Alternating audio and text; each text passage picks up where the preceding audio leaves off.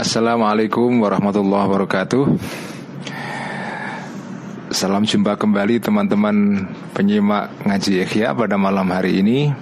Ini adalah ngaji ikhya yang agak spesial uh, Karena diadakan di sebuah hotel di Jakarta Dan saya juga akan ditemani oleh tamu yang sangat spesial malam ini Meskipun tidak menemani sampai akhir pengajian. Uh, Sebelum saya akan mengaji ikhya uh, Saya akan mempersilahkan kepada tamu spesial saya Yaitu Mbah Kung uh, Mustafa Bisri Gusmus Untuk membuka ngaji ikhya malam hari ini dengan uh, bacaan Al-Fatihah. Tapi sebelum Al-Fatihah mungkin beliau bisa ngasih ular-ular sedikit atau kalimat sedikit untuk membuka ngaji ikhya pada malam hari ini. Kaulah aturaken uh, Mbah Mus.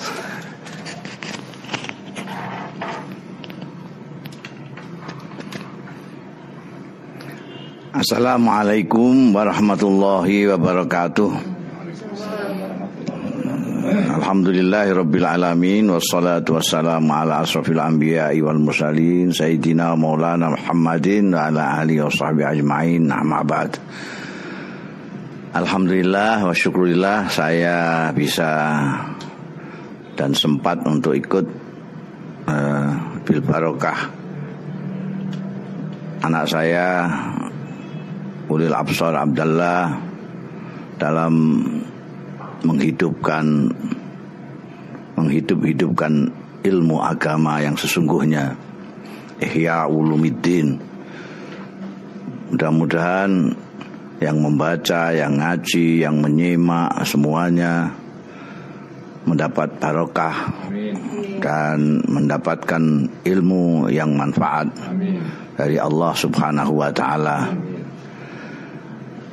Mudah-mudahan pengajian Ihya Ulumuddin lil Imamil Ghazali ini barokah, manfaat dan istiqomah.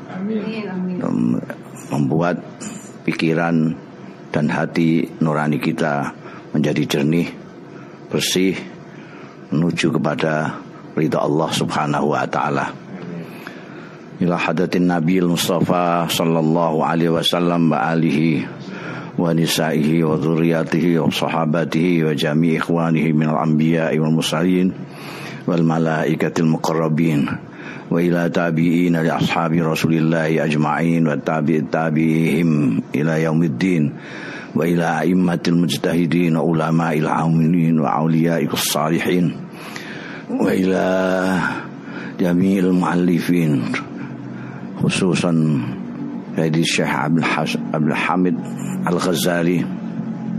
شيء لله لهم الفاتحة.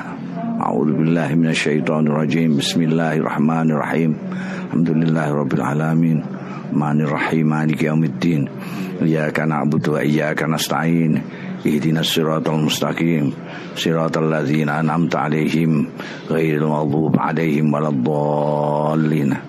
Selamat mengaji, selamat tolabul ilmi, selamat untuk mendalami agama kita dan penghayatan terhadap agama kita. Allah wa iyyakum. Wassalamualaikum warahmatullahi wabarakatuh. Terima kasih kepada Mbah Mustafa Bisri Mbah Kung yang sudah membuka pengajian Ikhya pada malam hari ini. Ini adalah pengajian Ikhya seri yang ke-48 dan kita akan uh, membaca Ikhya pada halaman 908 ya.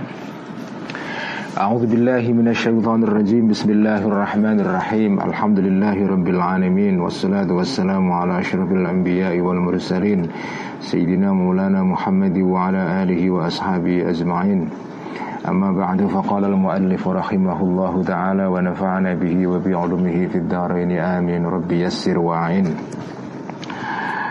Minggu yang lalu di Semarang uh, kita membaca Ikhya dan sampai kepada um, bagian ini. Wa qala Qais bin al-Hajjaji. Wa qala Qais bin al-Hajjaji. Wa qala dan berkata Qais bin al-Hajjaji Qais ibn al-Hajjaj Qala berkata Li kepada saya Syaitani syaitanku Ya Ini adalah um, Sebuah kisah yang diceritakan Dari seorang uh, Abid uh, Yaitu Qais bin Hajjaj Beliau bercerita tentang uh, Tentang syaitan dia Tentang uh, syaitan yang ada pada diri dia. Ya. Kala berkata li kepadaku syaitani syaitanku. Kata dia adalah dakhaltu fika wa ana mithlul jazuri. Dakhaltu masuk aku maksudnya syaitan fika ke dalam dirimu wahai Qais ibn al-Hajjaj wa ana dalam keadaan saya ini mithlul jazuri seperti uh, unta yang gemuk ya. Al jazur itu uh, unta yang yang dagingnya banyak yang gemuk ya. Wa ana dan saya al ana saat ini mithlul osfuri itu seperti burung pipit ya. Maksudnya kurus sekali. Jadi dulu saya maksudnya syaitan ketika masuk ke dalam tubuhmu ke dalam dirimu wahai Qais bin Al-Hajjaj itu gemuk sekali, besar sekali ya. Tapi sekarang saya menjadi kurus sekali. Karena ini sesuai dengan hadis yang sudah disebutkan oleh Al-Ghazali dalam bagian sebelumnya bahwa seorang yang dirinya atau di dalam dirinya ada iman, seorang yang mukmin itu dia akan membuat syaitan yang ada pada dirinya menjadi kurus ya. Sebagaimana Nabi dalam hadis yang lalu eh, membuat kiasan sebagaimana orang itu membuat kurus untanya karena terlalu banyak dipakai dalam perjalanan. Ya. Itulah itulah misal atau kiasan dari uh, keadaan dari uh, kondisi syaitan yang ada pada dirinya. Jadi selama orang itu imannya masih berkobar-kobar di dalam dirinya, maka syaitan itu menjadi kurus karena dia tidak punya kesempatan untuk menggoda orang itu dan dia tidak mendapatkan makanan yang membuat uh, dia menjadi gemuk gitu. Itulah kata syaitan kepada Qais bin Al-Hajjaj. Kultu mengatakan aku, maksudnya aku di sini adalah Qais bin Al-Hajjaj. Walima zaka, walima dan kenapa zaka uh, yang tersebut itu, yaitu kamu dulu masuk kepada diri saya dalam keadaan gemuk dan sekarang menjadi kurus. Jawaban syaitan, qala berkata syaitan, tudzibuni bidzikrillahi ta'ala. Tudzibuni menghancurkan engkau, meleburkan engkau wahai Qais ibn al-Hajjaj ni terhadapku bidzikrillahi karena ingat kepada Allah taala. Jadi ingat kepada Allah ya remembering God, men mengingat Tuhan itu membuat syaitan tidak bisa berbuat apa-apa kepada kita. Uh, mengingat Allah itu menjadikan syaitan mati gaya kalau bahasa orang sekarang ya. Jadi itulah yang membuat kenapa aku sekarang jadi kurus karena engkau selalu mengingat Allah, mengingat Tuhan. Jadi fa'ahlu taqwa maka orang-orang yang ahli takwa, orang-orang yang bertakwa. Golongan orang-orang takwa la yata'azzaru tidak menjadi sulit alaihim bagi ahli takwa saddu abwabi syaitani menutup pintu-pintu syaitan wa dan uh, menjaga pintu-pintu atau abwab tadi bil khirasati dengan dengan jaga-jaga dengan menjaga Orang yang bertakwa, orang yang punya ketakwaan dalam dirinya, mereka tidak sulit, tidak sulit ya, tidak mengalami kesusahan untuk menutup pintu-pintu syaitan. Dan juga untuk menjaga pintu-pintu itu sehingga tidak dimasuki syaitan. Yang dimaksud di dalam uh, keterangan ini mengenai pintu-pintu syaitan Ani memaksudkan saya maksudnya Imam Ghazali al abwaba pintu-pintu al zahirata yang terang benderang yang kelihatan ya pintu-pintu yang jelas yang kelihatan. Uh, watturuqa dan jalan-jalan al jaliyata yang terang allati tufdi yang mendatangkan yang apa membawa ilal maasi kepada maksiat-maksiat al-zahirati yang terang. Jadi kalau uh, menjaga atau uh, mengawasi pintu-pintu syaitan yang kelihatan ya pintu-pintu dan jalan-jalan syaitan yang terang benderang itu mudah menjaganya asal orang itu bertakwa ya kalau orang yang tidak bertakwa, yang tidak ada rasa takut ya di dalam dirinya kepada Allah, kepada Tuhan, maka pintu yang terang pun juga susah untuk menjaganya. Tapi bagi orang yang bertakwa menjaga pintu-pintu syaitan, mengawasi pintu-pintu syaitan yang terang benderang itu mudah. Wa inna ma yata'atsaruna. Uh, tetapi sesungguhnya mereka terpeleset ya mereka terseok-seok. Mereka tertat ya terseok-seok. Orang-orang ahli takwa tadi itu fiturukihi di dalam jalan-jalan syaitan al yang sama orang-orang itu yang yang punya ketakwaan dalam dirinya yang susah ya. Yang susah adalah uh, mengawasi pintu-pintu syaitan yang samar. Fa'innahum karena sesungguhnya mereka itu ahli takwa layah taduna tidak bisa mendapatkan petunjuk ilaiha kepada jalan-jalan yang samar tadi itu. Mereka tidak tidak ada clue, nggak ada petunjuk bagaimana untuk mengawasi itu karena samar sekali memang. Ya, fayahrisunaha atau fayahrusunaha maka menjaga maka mengawasi ahli taqwa tadi itu ha terhadap uh, aturuk al ghamidah tadi itu jalan-jalan yang samar itu. Jadi ya seperti disebutkan oleh Imam Ghazali dalam bagian sebelumnya memang uh, jalan syaitan untuk uh, menggoda manusia itu tidak jalan yang normal ya seperti diterangkan dalam bagian sebelumnya cara syaitan uh, masuk ke dalam uh, hati manusia kepada kalbu manusia itu adalah melalui apa yang disebut sebelumnya sebagai talbis. Ya. Talbis artinya adalah uh, apa menampakkan jalan atau sesuatu yang sesungguhnya jahat sebagai sesuatu yang baik. Itulah cara iblis menggoda uh, manusia. Kalau jalan-jalan yang sudah terang benderang jahatnya itu syaitan tidak akan menempuh jalan itu untuk menggoda orang karena itu mudah sekali. Tetapi syaitan menggoda manusia dengan jalan yang samar, yaitu dengan tipuan, dengan talbis itu. Uh, itulah itulah jalan syaitan. Uh, jadi orang-orang yang bertakwa itu mengalami kesulitan untuk menjaga atau mengawasi pintu-pintu yang samar ini.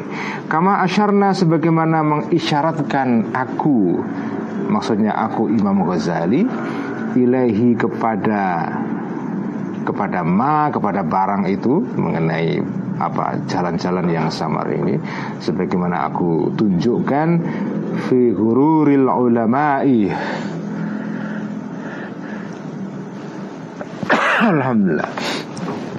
Fi hururil ulama'i di dalam bab tentang tipuan para ulama wal wa'adhi dan orang-orang yang ahli ceramah, orang-orang yang ahli memberikan mau'idhah hasanah ya. Nanti di bagian setelah ini Al-Ghazali akan uh, menulis bab khusus di dalam kitab Ihya dalam juz ini ya uh, tentang hururul ulama'i wal wa'af ya tipuan-tipuan yang dipakai oleh para syaitan untuk menggoda orang-orang alim, orang-orang yang berilmu dan orang-orang yang ahli ceramah.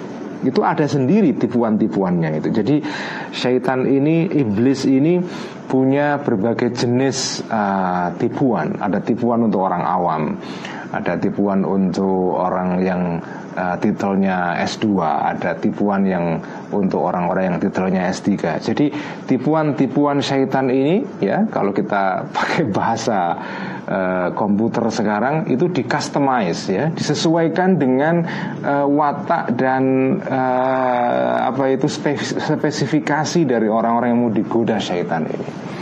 Jadi syaitan ini menggoda manusia tidak dengan jalan yang seragam Masing-masing itu diberikan cara sendiri-sendiri. Termasuk cara menggoda orang-orang yang uh, punya titel ulama. Karena seperti disabdakan Nabi dalam sebuah hadis yang pernah dikutip Al-Ghazali Masing-masing uh, manusia ya likulli insanin syaitanun. Masing-masing orang itu punya syaitannya sendiri-sendiri ya. Jadi ada syaitan untuk para ulama dan ada syaitan untuk orang awam dan juga ada syaitan untuk penguasa al umaro juga ada. Jadi ini syaitan ini e, punya cara yang bermacam-macam. Wal muskilu ya, wal muskilu dan sesuatu yang muskil, yang susah, yang sulit ya. Annal abwaba sesungguhnya pintu-pintu al maftuhata yang terbuka ilal kalbi menuju kalbu manusia lisyaitoni terbuka bagi siapa? Lisyaitoni bagi syaitan. Kathiratun itu banyak sekali. Pintu-pintu yang dipakai syaitan untuk menggoda manusia itu banyak. Tidak tidak terbatas. Sementara wababul malaikati dan pintunya para malaikat itu babun hanya pintu wahidun satu pintunya malaikat cuma satu, pintunya syaitan banyak. Kenapa pintunya syaitan banyak? Seperti yang sudah saya sebutkan dalam keterangan sebelumnya berkali-kali, salah satu ciri khas syaitan adalah yaitu mendatangkan me, uh, mendatangkan was-was ke dalam diri manusia. Apa itu ciri was-was? Ya, seperti definisi atau arti makna was-was uh, secara harafiah. Ya, was-was itu artinya adalah uh, keadaan mental, kejiwaan manusia yang penuh dengan kebimbangan. Ya penuh dengan keraguan-raguan ya was-wasnya jadi dari katanya sendiri sudah kelihatan was-was jadi kayak kayak apa itu kayak uh, mainan anak-anak itu yang apa namanya uh, apa uh, bandulan ya was-was. Jadi keadaan yang membuat orang itu uh, terombang-ambing dari satu keadaan ke keadaan yang lain. Kenapa was-was itu menimbulkan kebingungan? Ya Persis di sini alasannya karena syaitan itu pintunya banyak sekali, tidak hanya satu sehingga orang bingung sebetulnya menghadapi pintu-pintu ini. Ini pintu ini sepertinya benar tapi ternyata salah atau pintu yang kelihatannya bagus, baik, kelihatannya itu religius tapi ternyata di baliknya ada sesuatu yang sebetulnya tidak baik ya. Nah, itu itu membingungkan orang. Itulah was-was itu. Sementara pintunya malaikat itu hanya satu.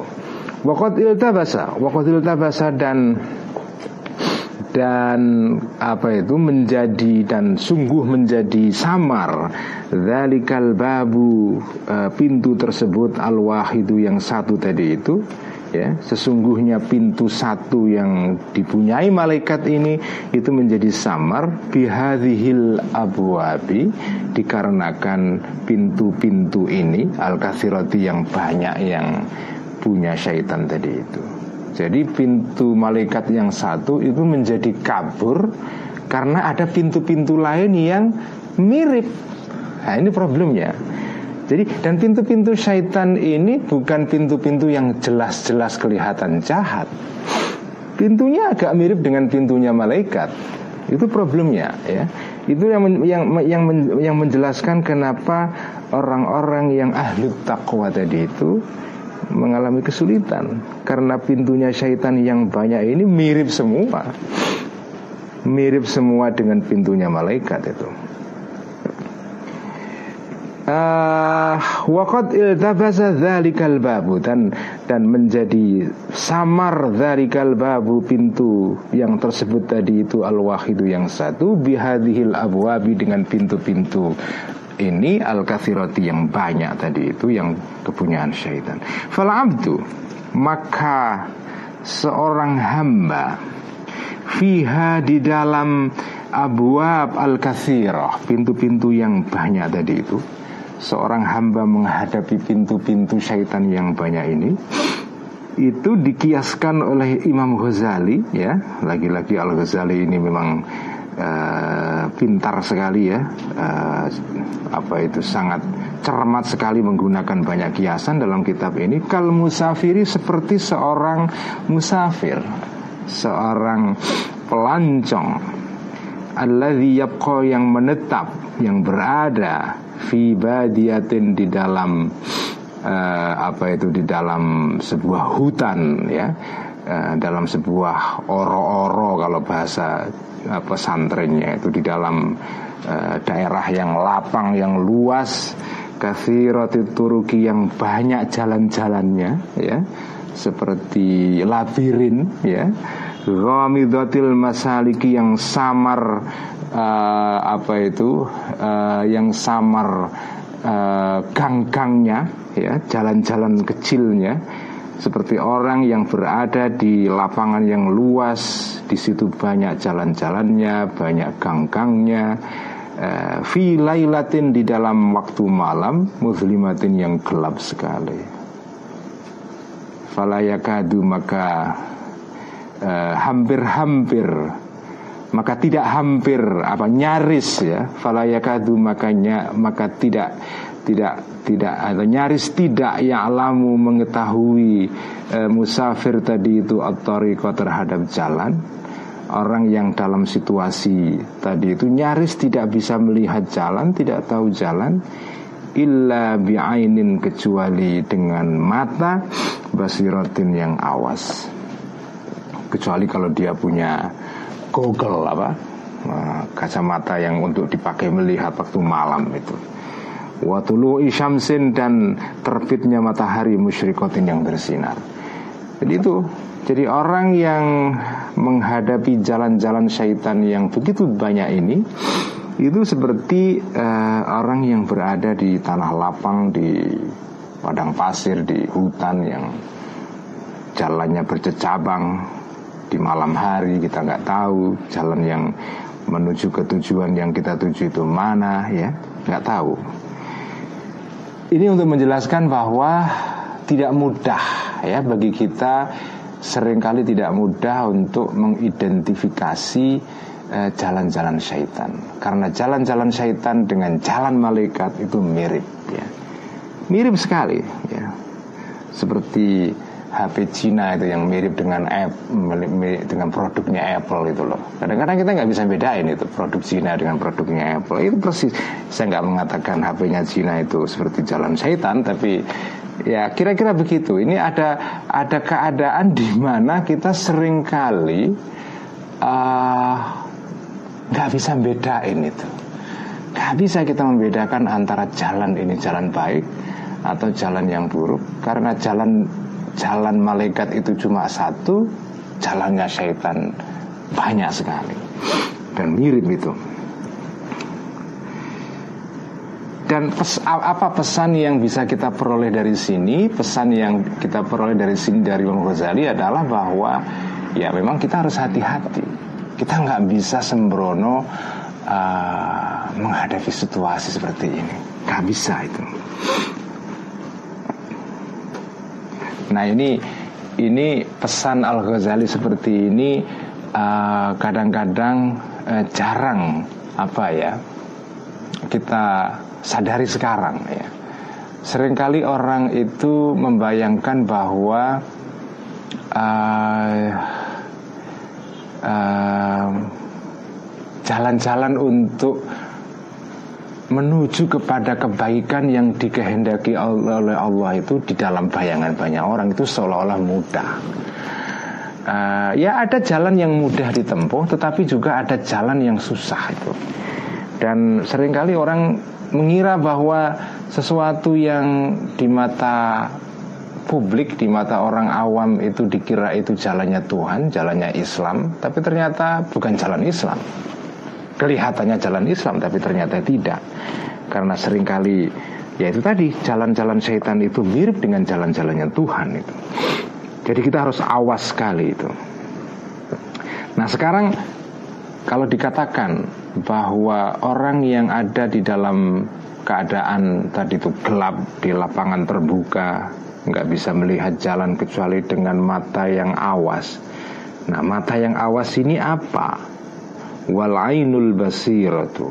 Nah, ini dijelaskan oleh Imam Ghazali wal ainu dan mata al basiratu yang awas hahuna di sini hia mata tadi itu al qalbu adalah kalbu ya Ya, laki-laki ini bicara karena seluruh tema dalam bab yang kita baca ini adalah mengenai ajaibul qalb ya, mengenai keajaiban-keajaiban kalbu manusia. Jadi yang disebut dengan mata yang awas di sini yang bisa menunjukkan kepada kita uh, kepada jalannya malaikat adalah al qalbu qalbu al musaffa yang dibersihkan bitakwa dengan takwa. Ya, lagi-lagi alat untuk mendeteksi jalan-jalan syaitan yang mirip-mirip dengan jalan malaikat tadi ya tidak tidak ada lain kecuali kalbu.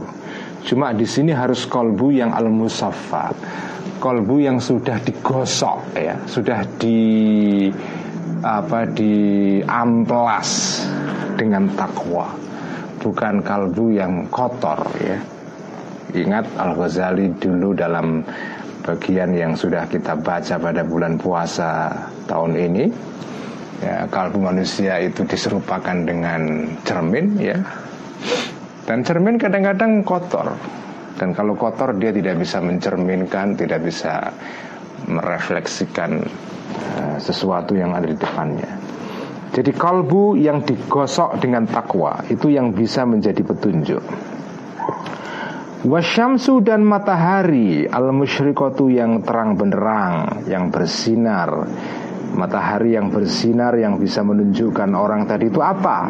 Huwa uh, asyams ya.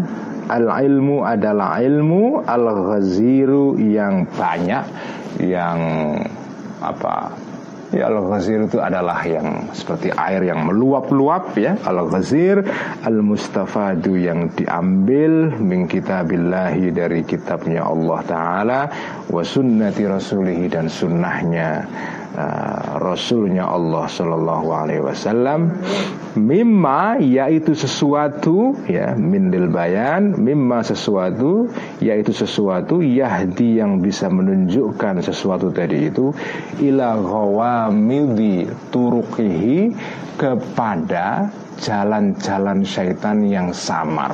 Ya. Ila ghawamidi turukihi terhadap samarnya jalan-jalan syaitan. Jadi dua senjata, dua uh, alat yang bisa dipakai oleh manusia untuk menerangi kita agar kita bisa mendeteksi, mengidentifikasi jalan-jalan syaitan yang banyak tadi itu. Pertama adalah kalbu yang sudah digosok dengan takwa. Yang kedua adalah ilmu yang cukup yang sumbernya dari Allah dan Rasulnya. Jadi kalbu doa tidak cukup ya. Jadi kalbu yang bersih itu baru satu satu hal, tapi dibutuhkan hal yang lain yaitu adalah uh, ilmu. Bukan sembarang ilmu tapi ilmu yang diambil dari Al-Qur'an dan Sunnah ya. Itulah itulah jalan yang bisa menjaga manusia supaya tidak tergoda oleh jalan-jalan syaitan yang yang beragam itu ya.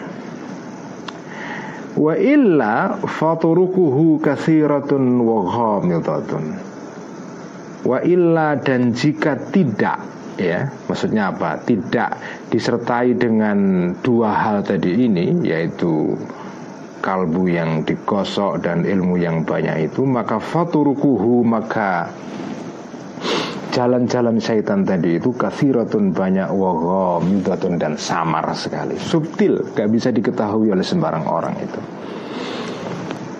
inilah gambaran mengenai was-was ya. Jadi kita ini berbicara masih tentang was-was.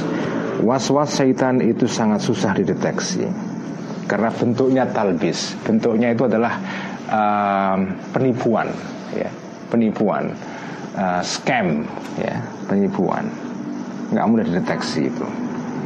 Ya hanya orang-orang yang punya pengetahuan yang cukup dia bisa mendeteksi itu. Kala berkata, Abdullah bin Mas'udin sahabat Abdullah bin Mas'ud radhiyallahu anhu.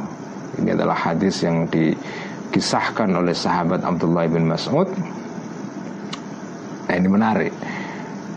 Uh, sahabat Abdullah bin Mas'ud menceritakan tentang tentang uh, suatu pengalaman bersama Nabi. Khotta men apa itu menggariskan membuat garis ya. Lana bagi kami para sahabat. Suatu hari Nabi itu uh, coret-coret ya di tanah membuat garis Rasulullah Rasulullah Shallallahu Alaihi Wasallam yauman pada suatu hari. Khoton uh, suatu garis. Nabi membuat satu garis ya. Satu ya. Jadi Nabi membuat satu garis satu apa sapuan garis ya. Hot hot ya. Sambil beliau berkata waqala dan berkata Rasul hadza sabilullahi. Hadza garis yang saya bikin ini ini adalah kiasan. Ini adalah visualisasi ya. Ini adalah jalan Allah satu saja ya. Thumma maka membuat menggariskan uh, kanjeng Nabi khututan uh, beberapa garis-garis. Banyak garis ya. An yaminil khatti dari arah kanannya garis yang satu tadi itu. Wa an shimalihi dan dari arah kirinya al khat tadi itu khat yang satu tadi itu kemudian di samping kiri kanan garis yang satu ini Nabi bikin banyak garis-garis yang paralel yang sejajar itu. Terus kemudian Thumakala Maka bersabda Maka berkata Rasulullah Rasul berkata begini Hadhihi subulun. Hadhihi garis-garis ini yang banyak ini yang di sebelah kiri kanan garis yang satu ini Subulun adalah jalan-jalan ya Banyak jalan. Ala kulli sabilin. Dan ala kulli sabilin Di atas masing-masing jalan ini minha dari subul dari jalan-jalan tadi itu syaitanun ada seorang syaitan yad'u yang yang mengajak-ngajak yang mengundang-undang yang uh, berdakwah ya syaitan tadi itu ilahi kepada sabil itu. Jadi ini ada garis-garis yang banyak yang garisnya mirip dengan garis yang satu tadi itu yang merupakan garisnya Allah. Cuma tentu ini garis KW ya, garis tiruan yang yang lebih rendah kualitasnya. Dan di, di atas masing-masing jalan ini ada syaitannya sendiri-sendiri. Dijaga oleh masing-masing syaitan. Jadi ada satu garis kemudian di samping kiri kanan kirinya ada banyak garis yang mirip paralel ya Kemudian thummatala kemudian membaca Rasul ayat ini wa anna hadza sirati mustaqiman fattabi'uhu wa la tattabi'us subula. Fatafarraqa bikum an sabilihi ya. Wa anna hadza dan sesungguhnya ini adalah kutipan dari ayat dalam surah Al-An'am. Jadi ini ini hadis ini uh, hadis yang menjadi tafsir ya terhadap ayat ini. Ini, ini salah satu contoh uh, hadis yang menafsirkan ayat. Ini contoh dari hadis dari tafsir yang bil ma'thur tafsir terhadap Al-Qur'an yang berdasarkan uh, riwayat dari Kanjeng Nabi atau dari sahabat ya. Disebut dengan tafsir bil ma'thur. Jadi Nabi sendiri itu sering kali menafsirkan ayat juga. Jadi kegiatan menafsir Quran itu bukan sesuatu yang datang belakangan, tapi sudah pernah terjadi pada era Nabi sendiri. Nah ini salah satu contoh Nabi yang menafsirkan Quran. Ya. Wa anna hadha, jadi tindakan tadi Nabi membuat garis-garis tadi itu itu untuk menjelaskan ayat ini. Wa anna dan sesungguhnya ini sirati adalah jalanku mustaqiman. Dalam keadaan lurus fattabi'uhu maka ikutilah kalian semua hu terhadap sirat terhadap jalan tadi itu. Wala tattabi'u dan jalan mengikuti kalian semua subula terhadap jalan-jalan yang banyak yang mirip dengan jalan satu ini. Cuma ini yang banyak ini adalah jalannya syaitan itu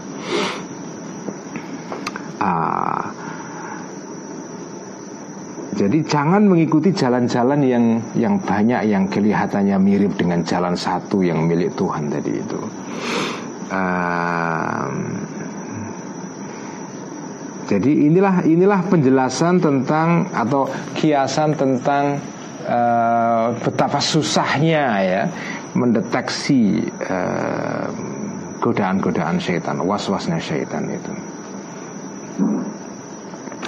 uh, litil kal khututi. Jadi uh, apa itu wala tetap yang subula dan jangan mengikuti kalian semua asubula apa itu uh, jalan-jalan uh, tadi itu.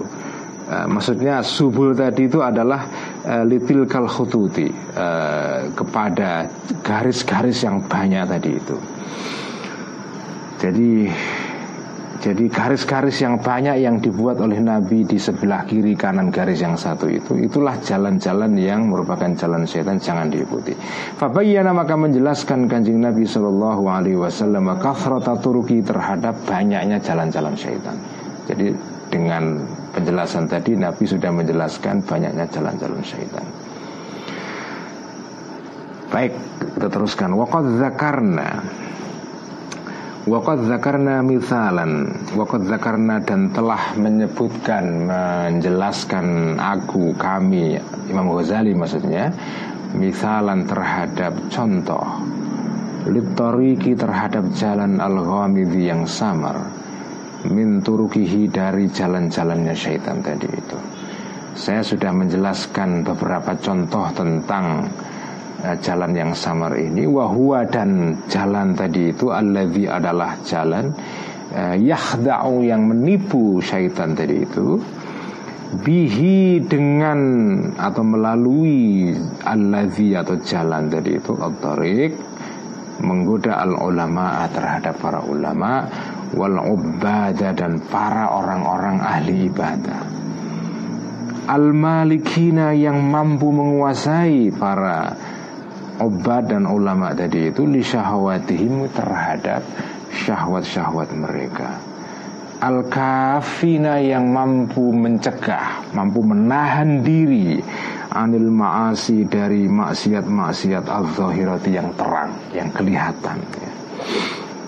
Jadi saya sudah menjelaskan beberapa contoh ya uh, tentang jalan-jalan yang dipakai syaitan untuk menggoda para ulama, para orang-orang ahli ibadah yang mereka punya kapasitas ya punya kemampuan untuk mengekang syahwatnya mengendalikan diri untuk tidak melakukan maksiat-maksiat yang kelihatan ya.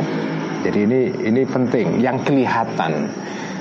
Tapi belum tentu orang-orang ahli ibadah itu mampu untuk mencegah dan dan mengendalikan diri dari maksiat-maksiat yang samar ya yang tidak kelihatan itu Nafal nadhkur Maka hendaknya menjelaskan aku Al-Ghazali maksudnya Misalan terhadap Apa itu contoh.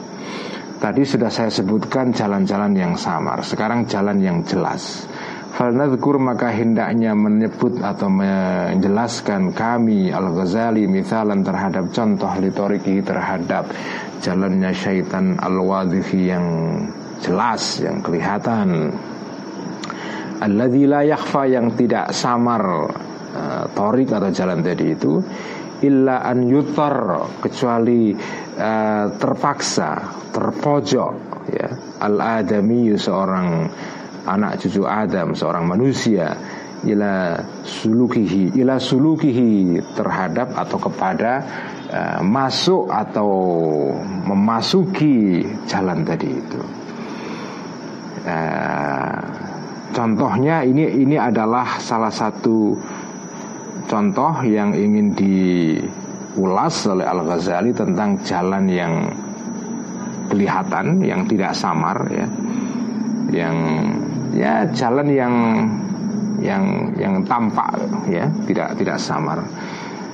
Apa contohnya? Nah ini di sini disebutkan sebuah riwayat, sebuah kisah dari Nabi ini. Wadhalika dan jalan yang samar tadi itu, uh, kama seperti disebutkan, kama seperti disebut, kama sebagaimana uh, sesuatu atau cerita, kisah ruya yang diceritakan ma tadi itu ada Nabi dari Nabi Shallallahu Alaihi Wasallam. Anau sesungguhnya Nabi kala bersabda Nabi itu. Ini kisah tentang uh, orang-orang Israel ya. Kisah yang diambil dari bangsa Israel dulu. Ini ini menarik karena uh, di dalam literatur Islam ya dalam Ikhya juga termasuk di dalamnya di dalam literatur-literatur Islam kita banyak sekali menjumpai kisah-kisah yang uh, berasal dari atau rujukannya ya itu berkaitan dengan kisah-kisah dari uh, bangsa Israel sebelum Islam yang sering disebut dengan Israiliyat ya.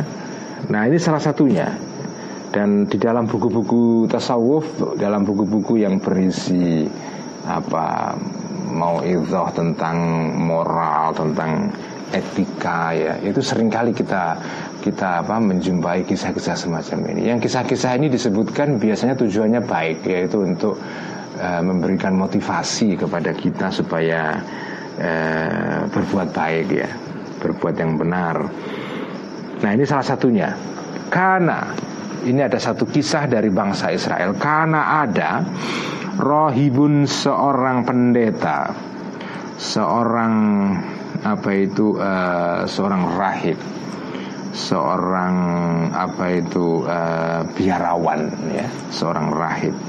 Fi bani Israel tidak di kalangan bani Israel ini ada kisah tentang seorang rahib seorang biarawan ya bukan rabai kalau rabai itu ahli mengenai hukum fikihnya Yahudi. Tapi kalau biarawan ini orang yang memang ahli uzlah ahli meditasi di dalam atau dulu pada masa Bani Israel. Fa'amida maka uh, maka uh, bertujuan berkehendak.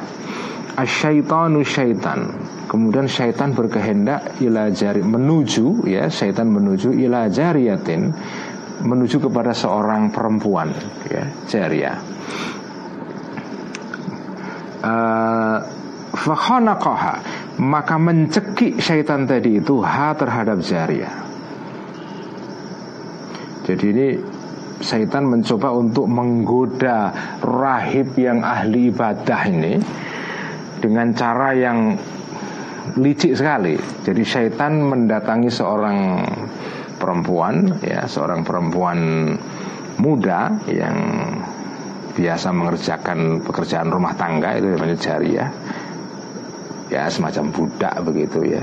Kemudian dicekik budak itu maksudnya diberikan penyakit oleh syaitan dicekik walqa dan dan menjatuhkan atau memasukkan melemparkan syaitan tadi itu fi kulubi ahliya di dalam hati keluarganya jariah atau uh, perempuan tadi. Wa anna dawaha sesungguhnya obatnya jariah tadi itu indar rahibi adalah ada pada seorang biarawan tadi itu. Jadi ini perempuan ya mungkin di apa kena kesambet uh, roh jahat ya kemasukan syaitan ya poses ya apa di kemasukan syaitan kemudian syaitan membisi keluarganya itu bahwa kalau kau ingin mencari obat bagi perempuan ini pergilah ke rahib itu ya pergilah ke biarawan itu untuk melakukan eksorsisme apa? Mengusir setan itu apa? Praktek mengusir setan dalam agama Kristen itu. Pergi ke sana. Temuilah rahib itu ya untuk cari obat buat perempuan ini. Nah betul atau maka mendatangi maka datanglah keluarganya perempuan tadi itu. Atau maka membawa ya mereka para ahlinya atau keluarganya jariah tadi itu biha membawa biha kepada atau terhadap perempuan tadi itu ilahi kepada rahib dibawalah perempuan tadi itu kepada rahib faaba. Faaba maka tidak mau membangkang menolak aniyak bala untuk menerima rahib tadi itu hal terhadap perempuan tadi itu. Dia nggak mau dimintai obat. Falam yazalu maka uh, tidak tidak bergeser atau apa terus menerus mereka bihi uh, terhadap rahib tadi. Itu mereka tidak mau pergi. Sampai rahib ini memberikan obat. Jadi semula menolak rahibnya kemudian keluarganya ini ngotot supaya diobati eh, perempuan tadi itu. Hatta qabila sehingga menerima rahib tadi itu ha terhadap jariah inilah cara syaitan menggoda jadi ada seorang jariah sakit kemasukan syaitan kena roh jahat kemudian keluarganya minta kepada rahib tadi itu untuk minta doa supaya diobati ya minta doa mengobati kan baik membantu orang apa jeleknya.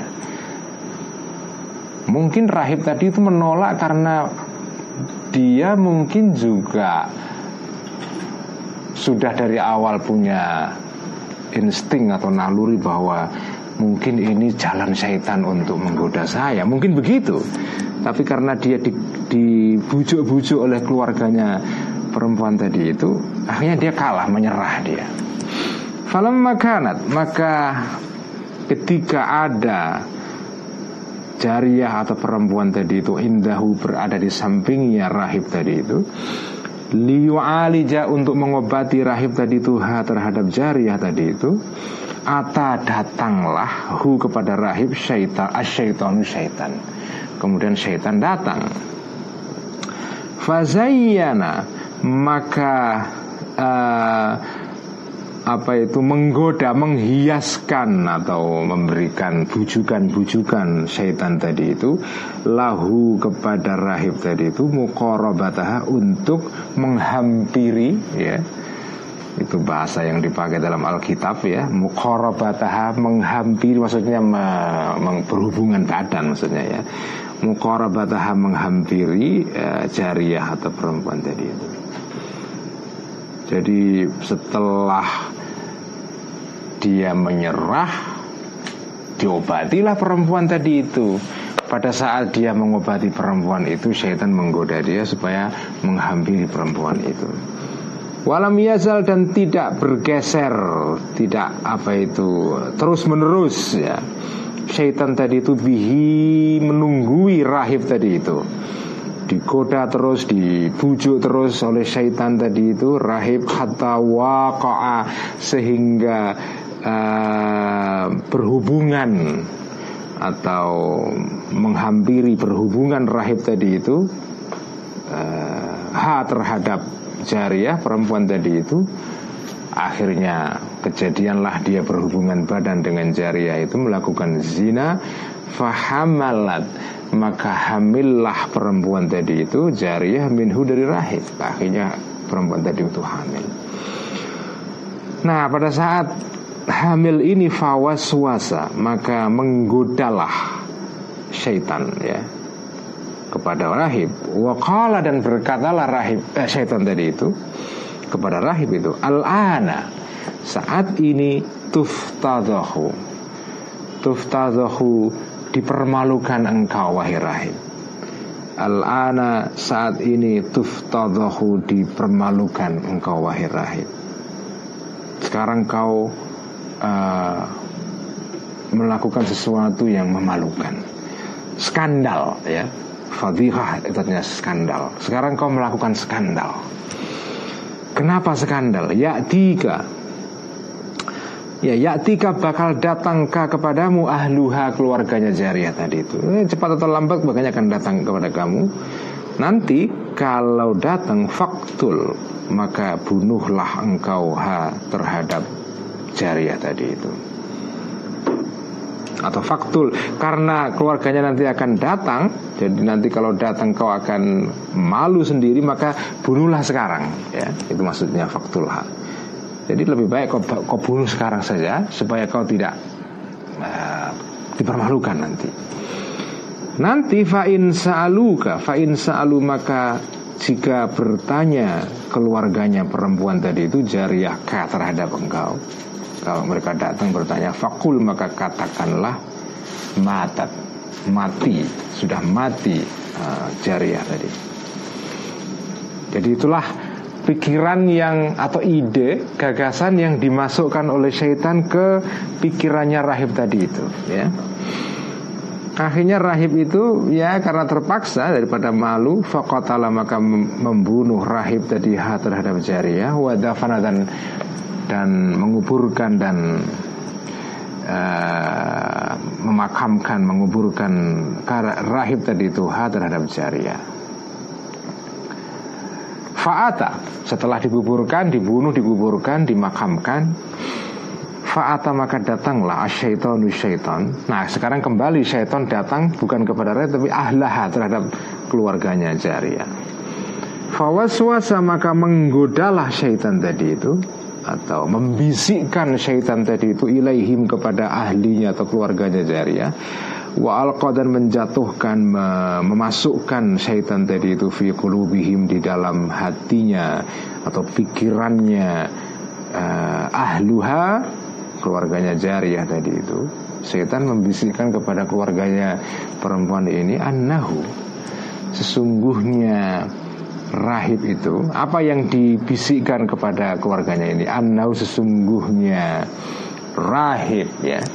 Ahbala Menghamili rahib tadi itu Ha terhadap Jariyah Jadi kepada keluarganya ini perempuan tadi itu syaitan membisikkan eh, pikiran-pikiran uh, seperti ini. Jangan-jangan ini kok anakku atau perempuan ini saya bawa ke rahib kok tiba-tiba hilang tidak pulang ya berhari-hari ke mana dia jangan-jangan dihamili oleh dia Tumma kotala kemudian membunuh rahib tadi itu ha terhadap jariah tadi itu wadafanaha dan dan menguburkan rahib tadi itu ha terhadap jariah. Jangan-jangan dia dihamili, kemudian dibunuh, kemudian dikuburkan. Itu pikiran yang muncul di keluarganya jariah tadi itu yang datang dari syaitan, bisikan itu datang dari syaitan. Karena mereka punya pikiran seperti itu, fa'ata maka datanglah hu kepada rahib ya ahluha keluarganya jariah tadi itu ya untuk apa konfirmasi untuk mendapatkan keterangan, klarifikasi ya. Fasa'alu maka bertanyalah ahluha tadi Keluarganya Jariyah Hu terhadap rahim. Anha mengenai Jariyah Mengenai perempuan tadi. Mereka bertanya Fakola maka berkata Setelah ditanya Fakola maka menjawab rahib tadi Jawabannya adalah matat Sudah mati perempuan tadi itu. Dia sudah mati. Saya obati, saya usahakan untuk saya obati Ternyata saya gagal, dia mati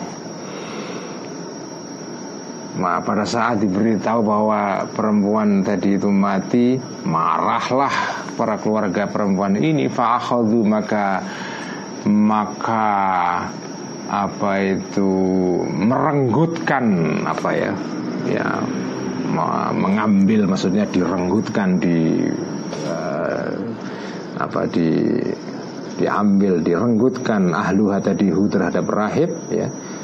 Mereka bawa rahib itu liyak tulu supaya membunuh mereka atau keluarganya jariah tadi itu terhadap rahib. Mereka seret rahib itu untuk dibunuh. Ketika keluarganya marah ingin membunuh rahib itu Maka fa'ata Maka datanglah terhadap rahib asyaitonu syaitan. Fakola maka berkatalah syaitan ya. Syaitan kemudian pada momen yang kritis ini ya Momen of truth ya. Momen yang kritis ini. Kala berkatalah syaitan. Fakola maka berkatalah syaitan. Untuk menceritakan kisah yang sesungguhnya ya. Sesungguhnya anak aku Alladhi adalah orang khanaqa. Ana adalah Anak aku allazi adalah orang. Tu yang mencekik saya Hu terhadap uh, Jariah tadi itu ya. Aku adalah orang yang mencekik dia.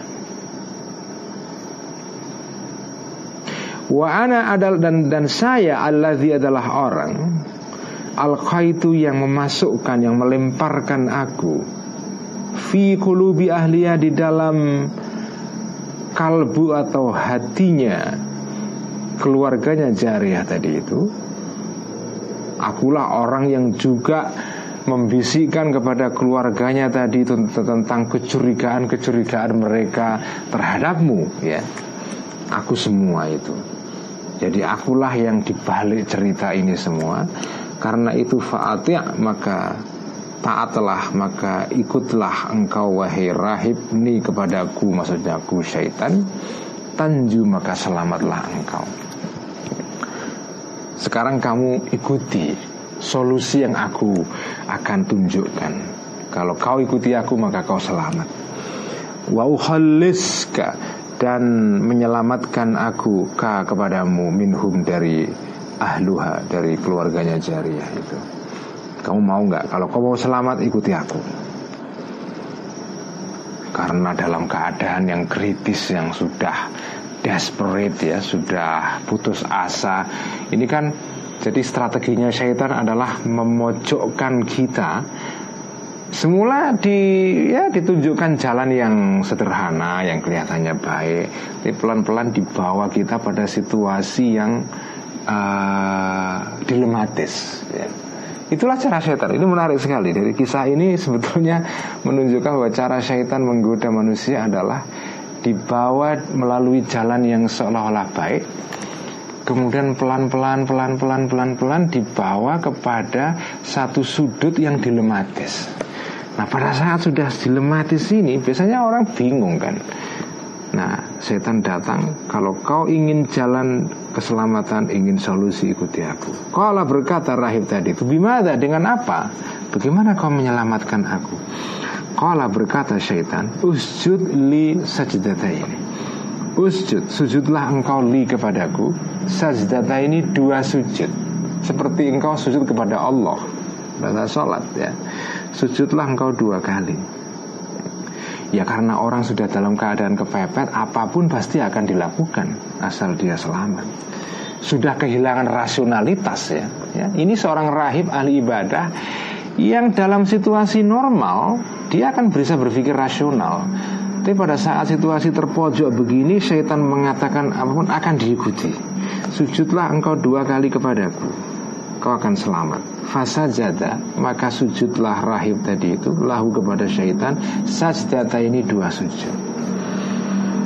Nah sesudah dia sujud dua kali itu Fakola maka berkata Lahu kepada rahib tadi itu Asyaitanu syaitan Ini bariun minka Ini sesungguhnya aku bariun lepas tangan Ka dari engkau Sekarang sesudah kau sujud kepada aku Aku lepas tangan You are on your own. Kamu sudah sekarang terserah padamu. Kamu, aku nggak mau tanggung jawab. Jadi inilah cara syaitan menggoda manusia. Jadi dari jalan yang baik, ya. Tadi jalannya mengajak rahib tadi itu menolong orang. Tapi dari pertolongan itu kemudian pelan-pelan syaitan membawa rahib ini kepada situasi yang yang secara moral itu jahat ya. Jadi moral cerita dari kisah ini adalah ya uh, kejahatan itu biasanya atau kadang-kadang atau mungkin juga sering ya dimulai dari kebaikan.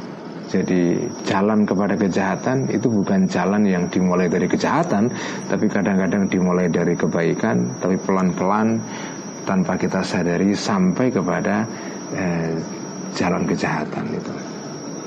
Fahuwa maka maka dia syaitan ini alladzi adalah orang adalah pihak ya Kala yang berfirman Allah Ta'ala fihi mengenai alladzi mengenai pihak tadi. Inilah pihak yang dimaksudkan oleh Allah ketika Allah berfirman kama salis syaitani idh qala lil insani kfur falamma kafara qala inni bari'um mink. Kama salis syaitani seperti syaitan idh qala ketika berkata syaitan tadi itu lil insani kepada manusia ukfur kufurlah engkau Falamma kafara maka ketika berkufur Ketika menjadi kafir insan tadi itu Kala berkata syaitan Ini sesungguhnya aku Bariun bebas ang, apa, Angkat tangan min, Minka dari engkau Aku sudah nggak mau tanggung jawab ya. Ah ini menarik sekali kisah-kisah ini ya. Jadi ini untuk menunjukkan betapa apa betapa rentannya manusia ya. Bahkan seorang rahib yang ahli ibadah pun bisa ditipu syaitan dengan jalan yang seperti ini itu. Apalagi kita kita yang orang orang-orang biasa itu ya betapa mudahnya kita digoda oleh syaitan. Tapi tapi kisah ini atau apa keterangan Al Ghazali ini ya sebetulnya tidak harus membuat kita pesimis ya kisah ini tidak atau keterangan dari Al Ghazali ini bukan untuk membuat kita pesimis. Wong ahli ibadah aja bisa digoda apalagi kita.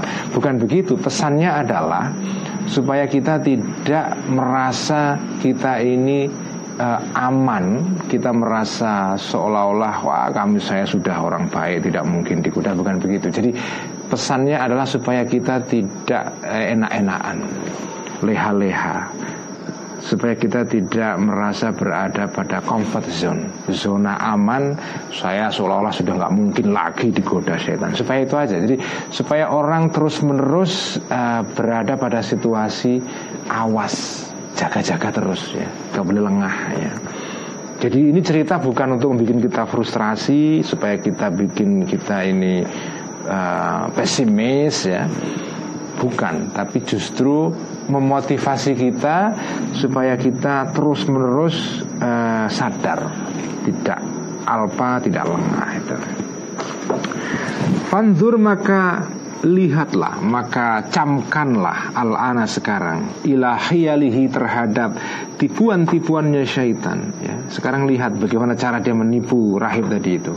Wattirarihi dan cara memojokkannya syaitan tadi itu ar terhadap pendeta tadi itu. Ila hadhil kabairi kepada dosa-dosa besar tadi itu. Berzina, membunuh ya itu dosa-dosa besar semua Wa kullu dzalika dan semuanya tadi itu li taatihi karena taatnya rahib tadi itu lahu kepada syaitan. Taat fi qabulil jariyati di dalam menerima perempuan jariah tadi itu lil mu'alajat itu dua bati. Semula jalannya dari hal yang benar ya. Digoda supaya mengobati seorang perempuan. Yang mengobati baik, nggak ada yang jelek. Tapi dia setelah itu kemudian datang hal-hal yang jahat. Wahua dan apa dan dan qabulul jariyah menerima perempuan tadi itu untuk diobati amrun adalah perkara hayinun yang remeh yang sederhana. Ya itu yang disebut tadi itu. Jadi ini contoh syaitan menggoda melalui atorikul wadih. Jalan yang yang apa ya seolah-olah jelas membantu orang kan jelas bagus tapi kemudian uh, dari sana muncul kejahatan-kejahatan, dosa-dosa dari sana. Warubbama yadhunnu dan mungkin saja mengira sahibuhu uh, orang yang memiliki amrun hayyinun tadi itu orang yang berada pada situasi yang sederhana remeh tadi itu ya Annau sesungguhnya. Amrun tadi itu perkara tadi itu Khairun adalah baik ya. Mungkin orang ini mengira bahwa Perkara yang remeh tadi itu Membantu orang itu baik. Memang bagus ya. Wahasanatun kebaikan. Wahasanatun dan kebaikan. Fayahsunu maka menjadi Atau tampak baik. Zalika yang tersebut tadi itu yaitu menolong orang perempuan tadi itu ya bagus fi kolbi di dalam kalbunya rahim tadi itu. Uh, itu tampak bagus di, di dalam mata dia. Uh, tampak bagus bi khofil hawa dengan uh, hawa nafsu yang tersamar ya. Jadi uh, tampak bagus, cuma ya tampak bagusnya melalui hawa nafsu tapi tersamar ya. Jadi ini jadi menolong orang itu baik. Nah, cuma ketika orang mengang, menganggap itu baik, sebetulnya ada interest pribadi, ada hawa nafsu pribadi yang tersamar yang dia nggak sadar, ya. Jadi ketika dia menganggap menolong perempuan, menolong bagus, tapi sebetulnya ada hawa nafsu di situ, tapi tidak sadar dia. Fayubdimu maka fayubdimu alaihi maka fayubdimu maka uh, melangkah kaki atau melakukan rahib tadi itu alaihi terhadap amrun hayyun tadi itu. Kemudian dia melakukan tadi itu perkara tadi itu membantu perempuan tadi itu. Karahibi seperti orang yang seolah-olah menyukai menyenangi uh, fil khairi dalam kebaikan. Jadi ketika dia membantu perempuan tadi itu seolah-olah dia ini ya membantu beneran melakukan kebaikan. Tetapi setelah itu fayakhruju maka keluar al-amru perkara urusan. Pada dzalika setelah yang tersebut tadi itu an dari uh, pilihan dari kehendak rahib tadi itu. Setelah itu perkembangan keadaan berikutnya sudah di luar kontrol dia. Karena dia nggak sadar bahwa sesungguhnya ini adalah tipuan syaitan itu.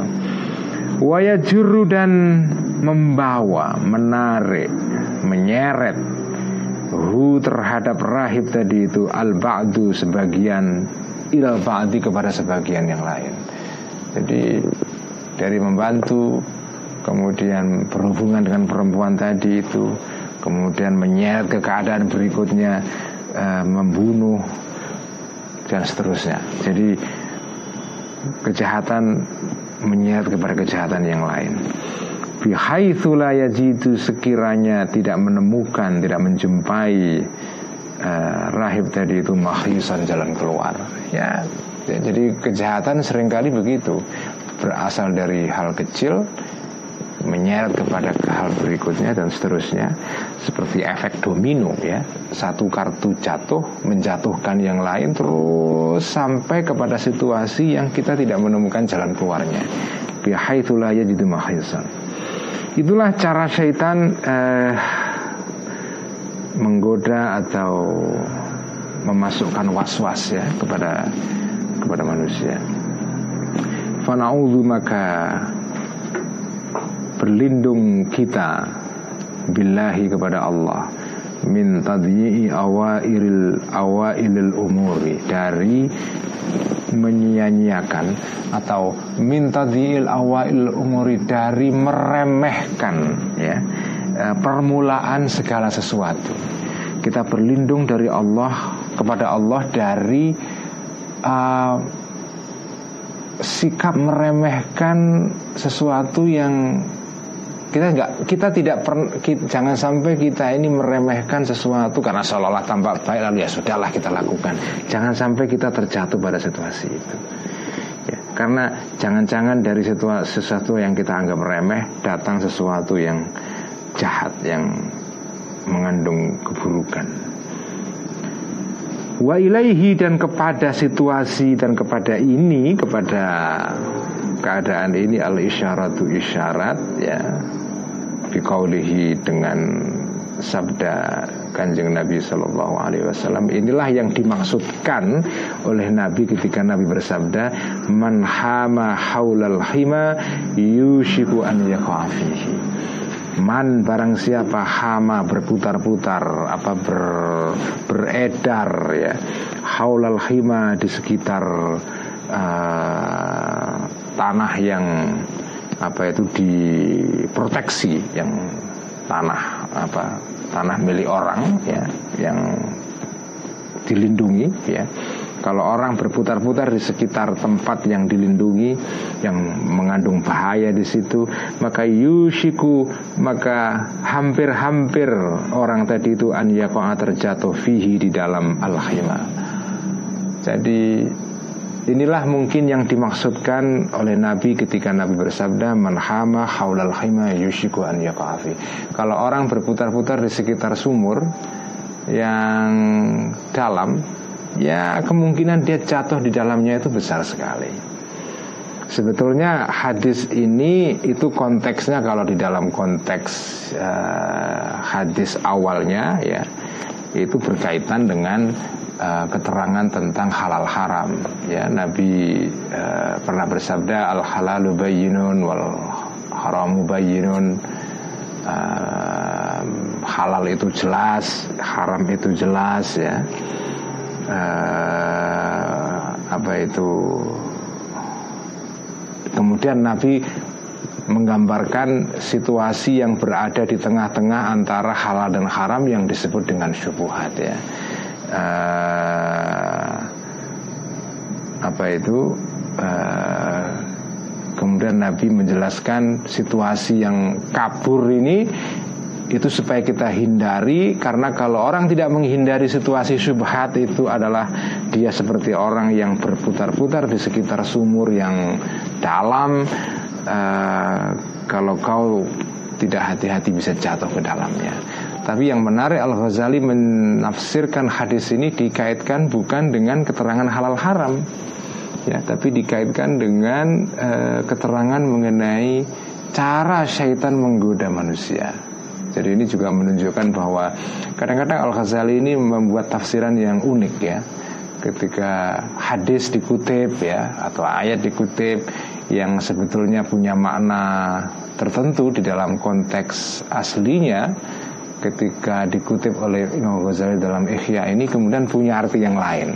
Jadi ini juga menunjukkan bahwa Al Ghazali sebetulnya melalui kitab Ihya ini juga menafsirkan Quran dan juga menafsirkan hadis dengan cara yang unik karena pendekatannya pendekatan spiritual, pendekatan tasawuf ya, bukan pendekatan tafsir biasa. Jadi seluruh keterangan ini yang kita baca pada malam hari ini uh, menegaskan satu hal ya. Kesimpulannya di ujung pengajian Ihya pada malam hari ini uh, kesimpulannya adalah bahwa kita tidak boleh lengah ya. Ini sudah saya ulang berkali-kali dalam pengajian Ihya di minggu-minggu sebelumnya bahwa tidak jangan sampai seorang yang beriman itu merasa dirinya aman dari godaan dan was-wasnya syaitan. Walaupun setinggi apa pun derajat spiritual, derajat keilmuan seseorang, dia tidak boleh merasa dirinya aman dari syaitan. Karena syaitan itu punya cara yang disesuaikan dengan makom kita masing-masing. Jadi apa yang dipakai oleh syaitan untuk menggoda seorang yang alim, seorang abid, ahli ibadah tentu beda dengan yang dipakai untuk orang biasa. Jadi ya kalau orang alim, orang ahli ibadah digoda dengan caranya orang awam, dia akan tahu, dia akan sadar. Tetapi syaitan tidak begitu. Itulah yang disebut dengan talbis ya, penipuan-penipuan. Sekian ngaji ikhya pada malam hari ini. Semoga bermanfaat dan minggu depan kita insya Allah akan masuk kepada bagian yang penting yaitu keterangan rinci bagaimana cara atau jalan syaitan masuk kepada kalbu manusia ya supaya kita menjadi sadar bagian berikutnya ini akan penting sekali.